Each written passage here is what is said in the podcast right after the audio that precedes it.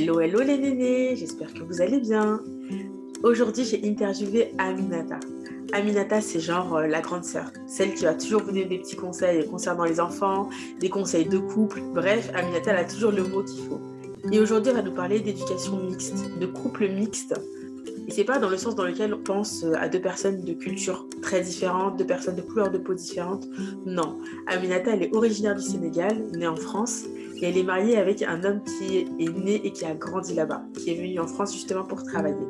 Et en fait, bah, euh, elle va nous expliquer quelles sont les différences culturelles qu'ils ont tous les deux, les différences par rapport à leurs références, par rapport à leur quotidien, par rapport à leurs histoires personnelles, et comment est-ce qu'ils concilient le tout pour l'éducation de leur fils, de leurs trois enfants, ici en France, en région parisienne.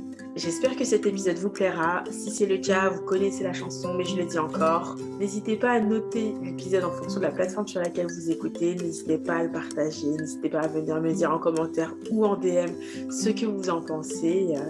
Et puis voilà, bonne écoute. Coucou Aminata, comment tu vas? Bonjour, ça va Adia? Oui, ça va bien, merci. Vraiment, je suis super contente de t'avoir aujourd'hui. Merci, c'est euh, gentil. Voilà, ça me fait plaisir. Aminata, c'est un peu euh, un mentor pour moi. Aminata, c'est la maman de trois enfants, de trois garçons.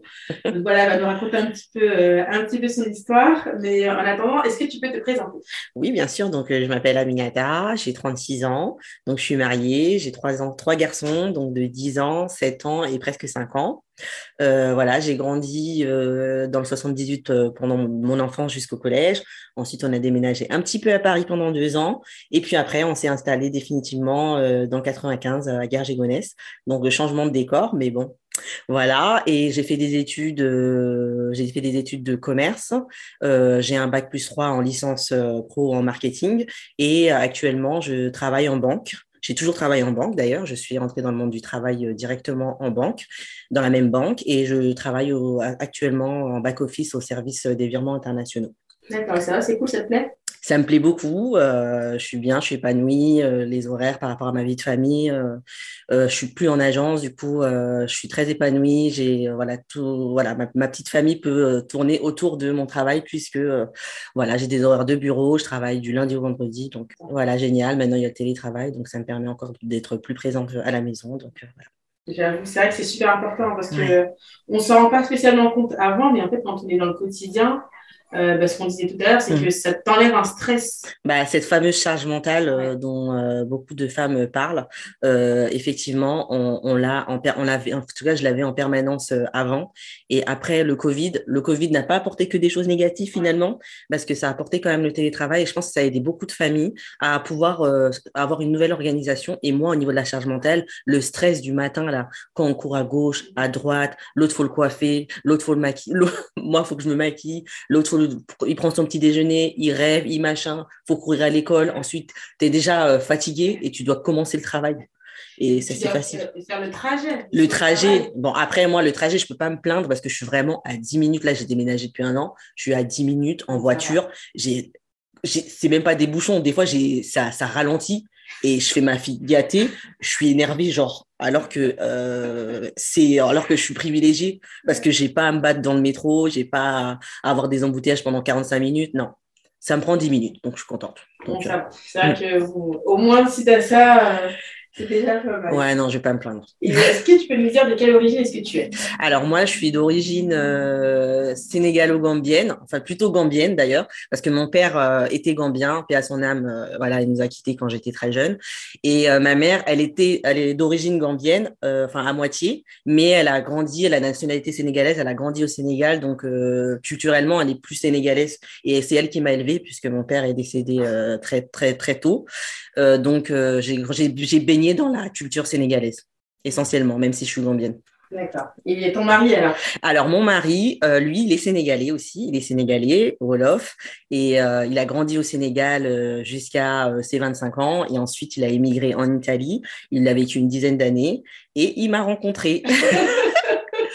et j'ai chamboulé sa vie et ses projets. il m'a j'ai chamboulé sa vie parce que voilà, euh, mon mari donc du coup euh, par rapport au thème d'aujourd'hui, euh, il a grandi donc au Sénégal. Lui fait partie de ce qu'on appelle la diaspora sénégalaise puisqu'il a émigré en Europe, il a émigré dans un autre pays. il s'est développé socialement, professionnellement en Italie. Mais lui déjà, il, au bout de dix ans, il avait l'intention de retourner, repartir au Sénégal. il avait pris ses économies, il avait vraiment fait ses projets. Il, il allait y aller, il allait prendre son billet et il m'a rencontré.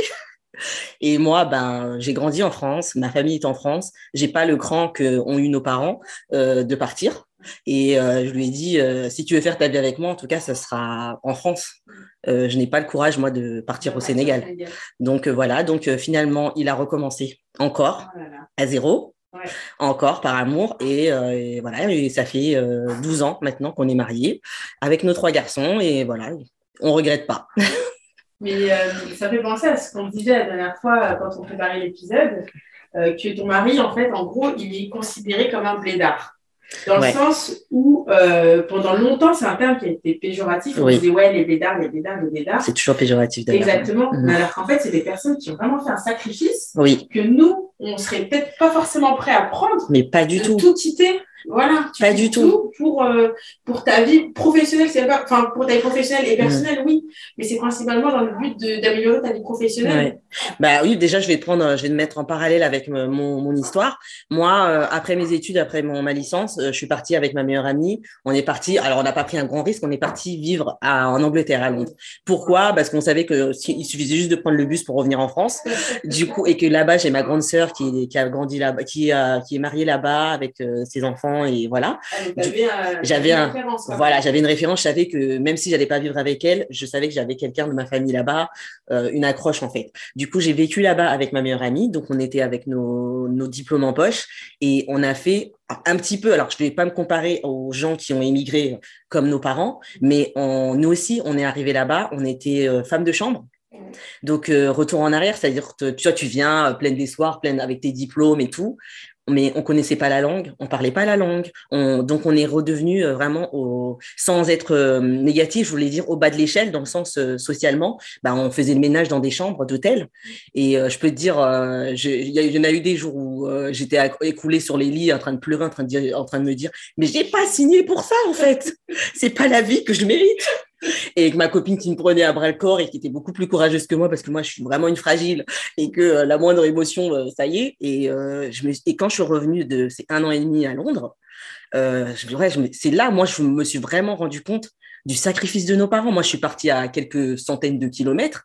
Eux, ils ont fait 6000 kilomètres. Mon mari, il a fait 6000 kilomètres. Il a laissé sa maman, il a laissé ses frères et sœurs, il a laissé ses meilleurs amis, ses repères, ses voisins, tout, tout ce qui faisait de lui son identité. Et il est parti, et voilà. Et moi, euh, je suis pas partie loin, mais déjà, ça m'a, ça m'a marqué, ça a marqué ma vie. Et en plus, la culture anglaise est proche de la culture française. Oui, c'est européen, quoi. Exactement. Alors que la culture sénégalaise la culture française. Rien à voir. Voilà, exactement. Donc, lui, il a dû en plus partir et une nouvelle culture. Oui, et vivre avec les préjugés aussi, parce qu'on va, on va pas se mentir. En plus, il était en Italie. En Italie, euh, tu as une partie qui est totalement ignorante, en tout cas, de, de, ignorante vraiment. Hein. c'est vraiment, il y en a qui n'étaient pas racistes, mais ils étaient vraiment juste ignorants. Et tu as ceux qui étaient un peu racistes, et puis tu as ceux qui étaient super ouverts aussi. Et il a dû être confronté à toutes ces choses-là. Et euh, voilà, c'est vrai que moi, j'ai pas vécu euh, ça en Angleterre. Mais juste le fait que socialement, j'ai dû redescendre de plusieurs étages et me rendre compte que voilà, je faisais partie de, des gens qui faisaient les bases besognes comme nos parents quand ils sont arrivés, bah, ça m'a remis des choses en, place. Ça m'a appris beaucoup, beaucoup sur moi et beaucoup sur euh, nos parents. Ça m'a appris beaucoup. Et de comprendre euh, ce qu'on appelait, ce qu'on appelle péjorativement les blédards, comme tu disais, et, euh, et alors qu'ils sont une source de richesse, mais incommensurable en fait ils ont une adaptation, mais ils, arrivent dans un pays, ils apprennent la langue, ils s'adaptent au pays, à, ils, ils ont ils mettent pas leur fierté de côté, mais en tout cas ils gardent leur dignité, mais ils sont obligés de faire des choses que même les gens du pays ils veulent pas faire. Euh, franchement, ils sont en fait ils sont c'est des gens méritants et c'est des gens qui gagnent à être connus et à être respectés. Donc, faut qu'on arrête avec ces mots blédards. Moi-même, je l'ai utilisé. Hein, je vais pas faire même avec mon mari. Des fois, je le taquinais. Euh, je taquine plus sur ça, mais avant, je taquinais tout ça. Mais en fait, c'était c'est un manque de respect total, sachant que nous, on n'a pas eu le même courage qu'eux. Donc, euh, C'est vraiment, euh, tu vois, si encore on l'utilisait de manière améliorative, ça irait, tu vois, mm. parce que oui, c'est quelqu'un qui vient du bled. Ouais. Donc euh, voilà, mais c'est les circonstances dans lesquelles on l'utilise, on sait très bien que. que c'est pour se moquer. Voilà, c'est pour les amenuire alors qu'ils ont une grande valeur en fait. Et ils ont apporté beaucoup.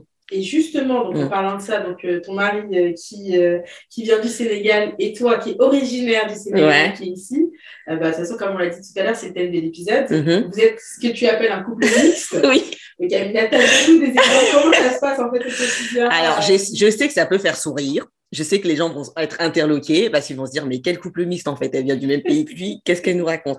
Mais en fait et Adja tu l'as tout de suite compris en fait si on repart on repart en arrière on regarde nos deux vies à nous, on n'avait pas du tout la même vie. C'est-à-dire que mon mari, donc, il a grandi au Sénégal avec ses congénères, il a grandi là-bas avec euh, tous ses, euh, avec tous ses, euh, ses repères, ses, et moi, en fait, j'ai grandi, donc je suis une enfant d'immigrés, donc d'une génération qui a, qui a, qui a quitté donc l'Afrique, qui est venue vivre en France, qui est venue faire les basses besognes, on va dire la vérité. Ils ne sont, sont, pas venus pour continuer leurs études et être des patrons de, du CAC 40.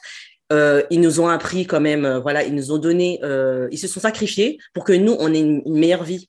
Donc nous, on est arrivé dans cette génération, on est une génération un peu, nous-mêmes, on est des métis en fait.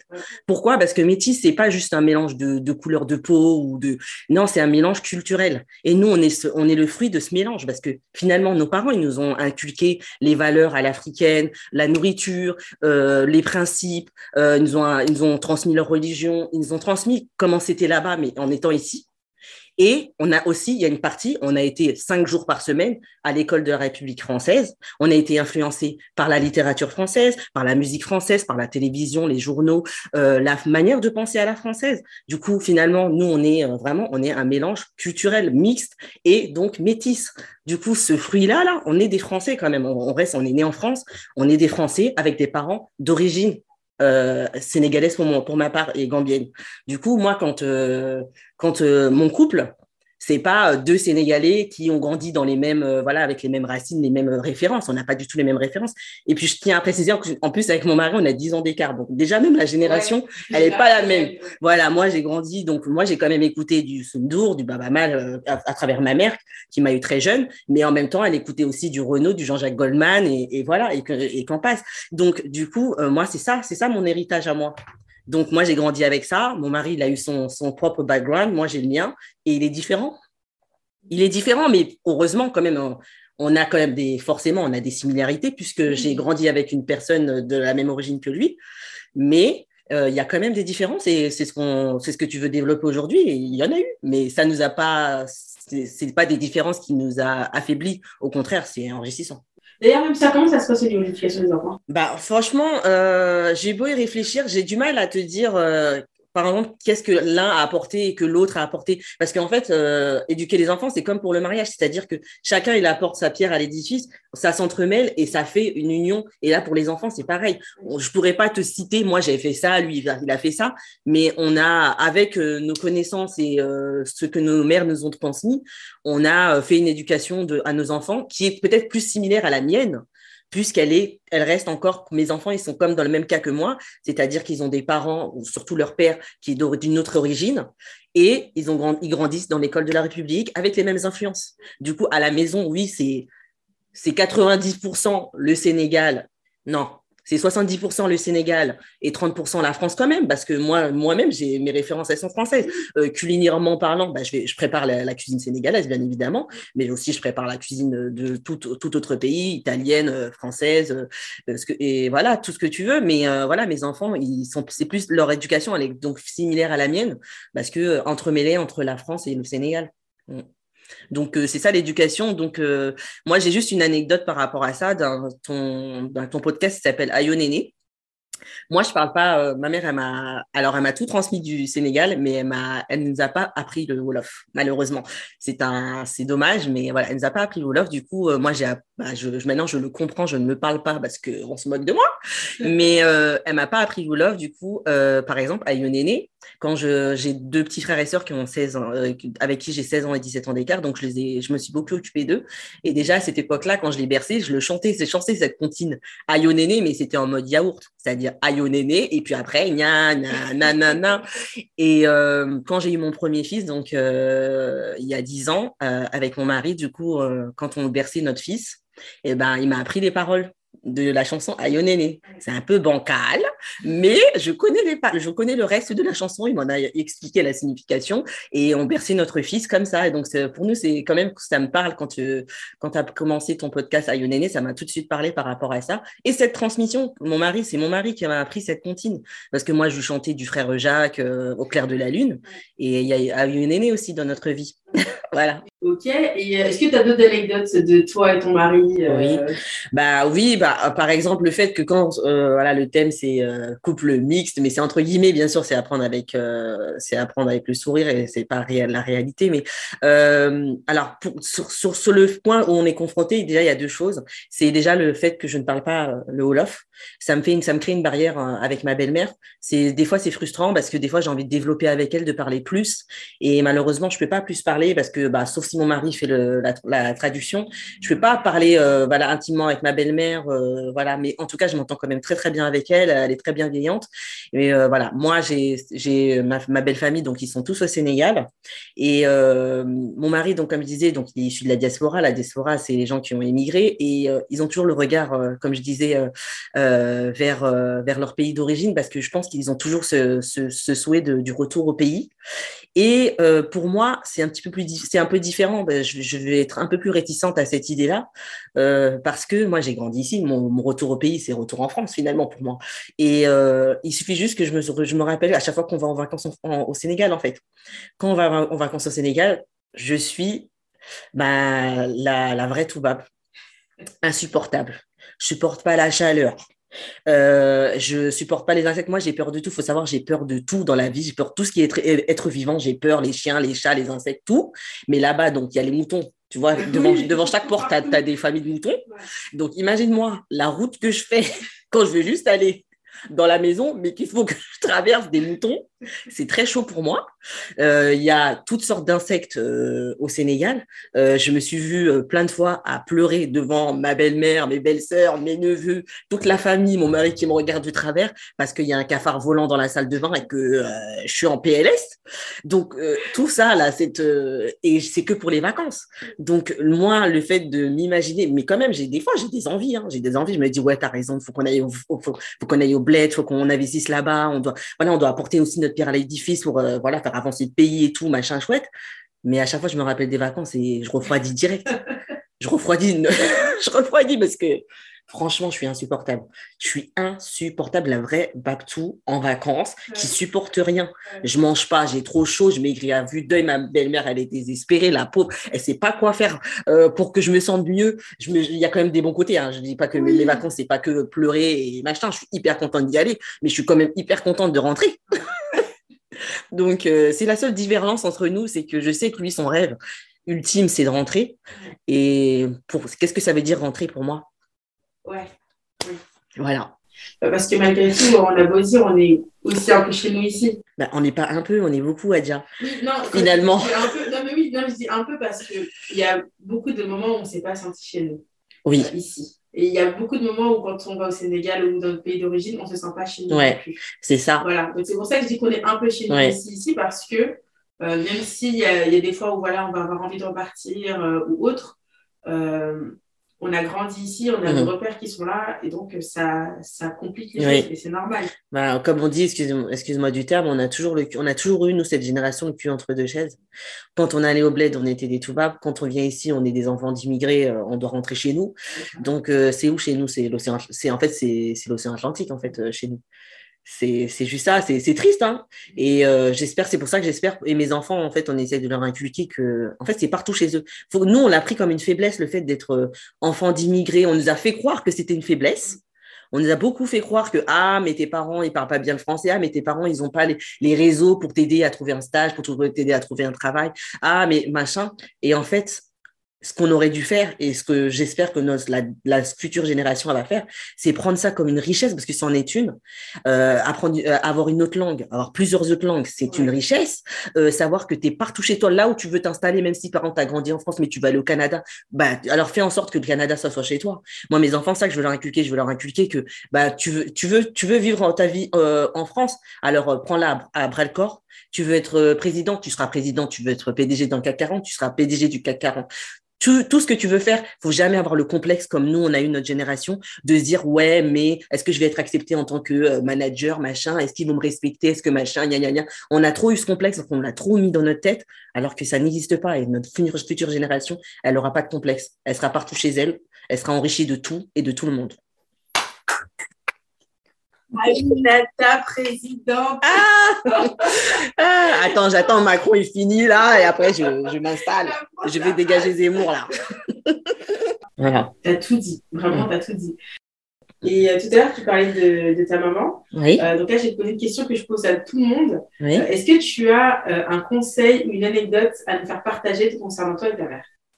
Alors, un conseil que ma mère m'a donné juste avant que je me marie à la, même période où j'allais me marier, quoi. Elle m'a dit, écoute ma fille, alors il y a une chose comme tu vas te marier, tu vas vouloir fonder ta famille, il y a une chose importante qu'il faut que tu gardes en tête et que tu l'aies toujours en toi pour que tu, restes forte. C'est, tu vas, tu vas vouloir avoir des enfants, mais sache que pour la plupart des femmes, tu vas devoir euh, rencontrer des difficultés euh, comme des fausses couches. Tu vas peut-être en avoir même plusieurs. Et euh, ce conseil-là, quand elle me l'a dit, ça m'a un peu terrorisé. Pas terrorisé, mais je me suis dit, waouh, c'est quel conseil ça? Donne-moi un conseil positif. voilà. Et elle m'a dit ça. Et sur, sur le coup, je l'ai pris son conseil parce que c'est ma mère et je l'écoute. Et je l'ai, je l'ai intégré, mais j'ai pas compris pourquoi, mais plus tard j'ai compris pourquoi, parce que malheureusement j'ai été confrontée à plusieurs fausses couches et je pense que les paroles de ma mère elles m'ont aidé parce que même si surtout pour la première fois c'était très dur avec le curtage avec le fait d'avoir un, bébé qui n'était dont euh, le cœur ne battait plus euh, dans son ventre pendant quelques jours encore et de subir une opération pour qu'on te l'enlève c'était très dur psychologiquement et euh, les paroles de ma mère et les paroles de mon mari qui m'a dit d'avoir la foi, et mais ma mère surtout, de me dire que tu vas être confronté à ça, mais c'est pas la fin du monde. C'est normal ça fait partie du combat d'être une femme, c'est comme ça. Il y en a qui n'arriveront jamais, malheureusement, à arriver jusque donner naissance. Donc, euh, bats-toi, reste forte, reste digne. Et ça m'a, ça m'a poursuivi. Et heureusement, ça m'a beaucoup aidé psychologiquement à remonter la pente très rapidement. Voilà. C'est vrai que, enfin, on n'y pense pas forcément. Et euh, moi, je trouve que les paroles de ta mère, elles sont sages. Et ce que je te disais la dernière fois, c'est que euh, il faut en fait qu'on nous dise ça. Oui. Parce qu'on se dit que ça y est, on va tomber enceinte et que ça va être un, monde très beau, très rose, etc. Alors que pas du tout. À partir du moment où tu donnes la vie, bah, il y a une vie qui est en jeu. Ouais. Déjà. Exactement. Euh, il faut penser à ça. Et en plus, on ne sait pas tout ce que ça peut, euh, tout ce qui peut être autour de ce que ça peut engendrer. Et si tu n'as pas un minimum de préparation mentale, mm ben, tu peux juste euh, bah, tomber au fond du trou et ne pas, pas en sortir. Ouais. Ma mère, elle a eu le, elle a eu le courage de me dire la vérité. Tout simplement. Elle m'a dit la vérité et c'est la, la, vérité, même si elle est difficile à entendre, elle est beau, elle c'est beaucoup mieux d'entendre la vérité que d'entendre des, des, choses enjolivées. Mais même pour le mariage, les, les, fameuses concessions, c'est pas juste un mot. On l'entend très souvent, ça vient très très régulièrement dans les conversations. On se rend pas compte tant qu'on n'est pas marié. je crois que c'est la première concession et que souvent j'en parle avec mes sœurs et tout ça, c'est euh, la, la pression de retourner en arrière. Je m'explique. Euh, quand tu quand es avec ta famille et tout, tu commences à grandir, tu commences à avoir ton petit boulot, tu as 18 ans, tu vis ta meilleure vie, tu passes ton permis, ta petite voiture. Voilà, avant ta mère, voilà, avant tu demandais toujours l'autorisation à tes parents pour sortir, pour faire quoi que ce soit, machin chouette, tu dépassais pas le, le périmètre, euh, les quatre pâtés de maison autour de toi. Après, tu commences à grandir, à être indépendante, genre tu votes, genre tu travailles, genre machin. Et là, tu commences à avoir ta petite vie. Donc, tes petites, euh, après, tu demandes même plus l'autorisation de ta mère. Tu lui dis, écoute, ce soir, je vais aller me faire une petite soirée avec mes copines. Juste laisse pas la clé sur le, verrou, je vais rentrer tard. Et là, tu crois que ça y est, tu es, une, femme indépendante, tu es une indépendante woman. Là, tu te prends pour Beyoncé. Et là, tu te maries. Et là, retour en arrière. Et ça fait mal, c'est une claque. Pourquoi? Je m'explique.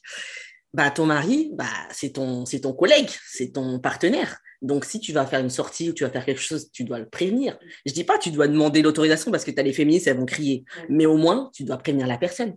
Mais si tu sur le dilemme que le monsieur, il te dit euh, non, je veux pas que tu sortes. Aujourd'hui, il a une explication, il peut donner l'explication que tu veux, et te dit non, tu fais quoi?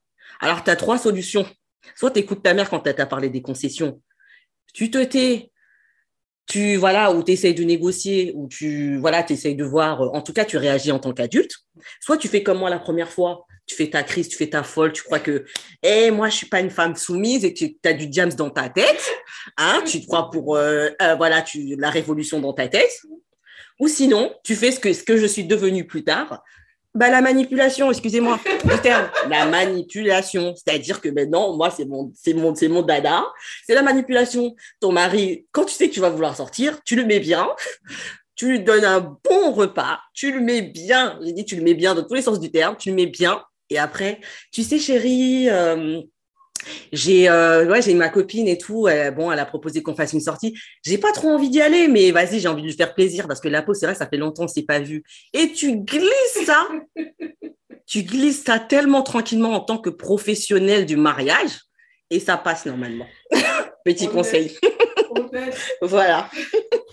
c'est vrai, vrai que euh, quand, quand je suis mariée, ma mère, le conseil qu'elle m'a donné, elle m'a dit le mariage, c'est arriver avec chacun votre valise et vous devez en remplir une en commun. Donc, en fait, vous devez garder des choses et laisser des choses sur le côté. Ah oui. Et euh, bon, moi, ça, je me suis dit, ouais, ok, bon, moi, je me marie avec un mec, il est gentil, il est simple, il prend pas la tête. Ah, j'ai laissé la moitié sur le trottoir, hein, hein? J'ai laissé la moitié voilà. sur le trottoir. Et c'est vrai, c'est super important parce que mm c'est vrai que moi, mon, mon premier réflexe, c'était, comme tu as dit, mm. je suis féministe, je fais ce que j'ai à faire et tu n'as rien à dire. Mais en fait, non. Non. non. C'est ça. Voilà. Euh, On est des partenaires de vie. Ouais. Exactement ça. Donc, euh, il n'y en a pas un qui est au-dessus de l'autre. Ouais. Mais en fait, on doit avancer ensemble. Et avancer ensemble, bah, c'est faire des concessions. Ouais. Il ne faut pas qu'on se focalise sur les efforts qu'on fait parce que de l'autre côté, il y a des efforts qui sont faits. Hein. on s'en rend peut-être pas compte, mais il y a des efforts qui sont faits aussi de l'autre côté. Eux aussi, ils ont eu leur vie avant nous. Et euh, nous aussi, on est chiantes. Hein. Crois-moi qu'ils euh, aussi font leurs concessions. De toute façon, il faut que ça soit du 50-50, sinon ça ne marche pas. C'est équilibré. En tout cas, Aminata, merci beaucoup pour tes mots. Vraiment, ça me fait super plaisir. De rien, merci. que par ton, par ton histoire et puis euh, là, ce que tu nous as dit concernant le mariage. Et, euh, voilà, et justement, même, euh, enfin, je pense que ça pourrait être l'objet d'un autre épisode, mais ça, on en discutera plus tard. Il n'y a pas de souci. Merci à Ja, en tout cas, de m'avoir invité dans ton podcast. Et voilà, j'espère que pour certaines, en tout cas, qui se reconnaîtront à moi, comprendront mon histoire. Et pour celles qui ne connaissaient pas, voilà, découvriront une autre facette voilà, des, des mamans issues d'immigration. Françaises issues d'immigration. Merci beaucoup, Aminata. Merci. Merci à toi. Bisous. Si cet épisode vous a plu, n'hésitez surtout pas à le partager et à me mettre 5 étoiles sur Apple Podcast, ça me fera super plaisir. N'hésitez pas également à me rejoindre sur Instagram. Là-bas, je partage des phrases de motivation, des astuces au quotidien, on discute et on se construit une vraie communauté. Le nom de ma page est Aïe Podcast. À tout de suite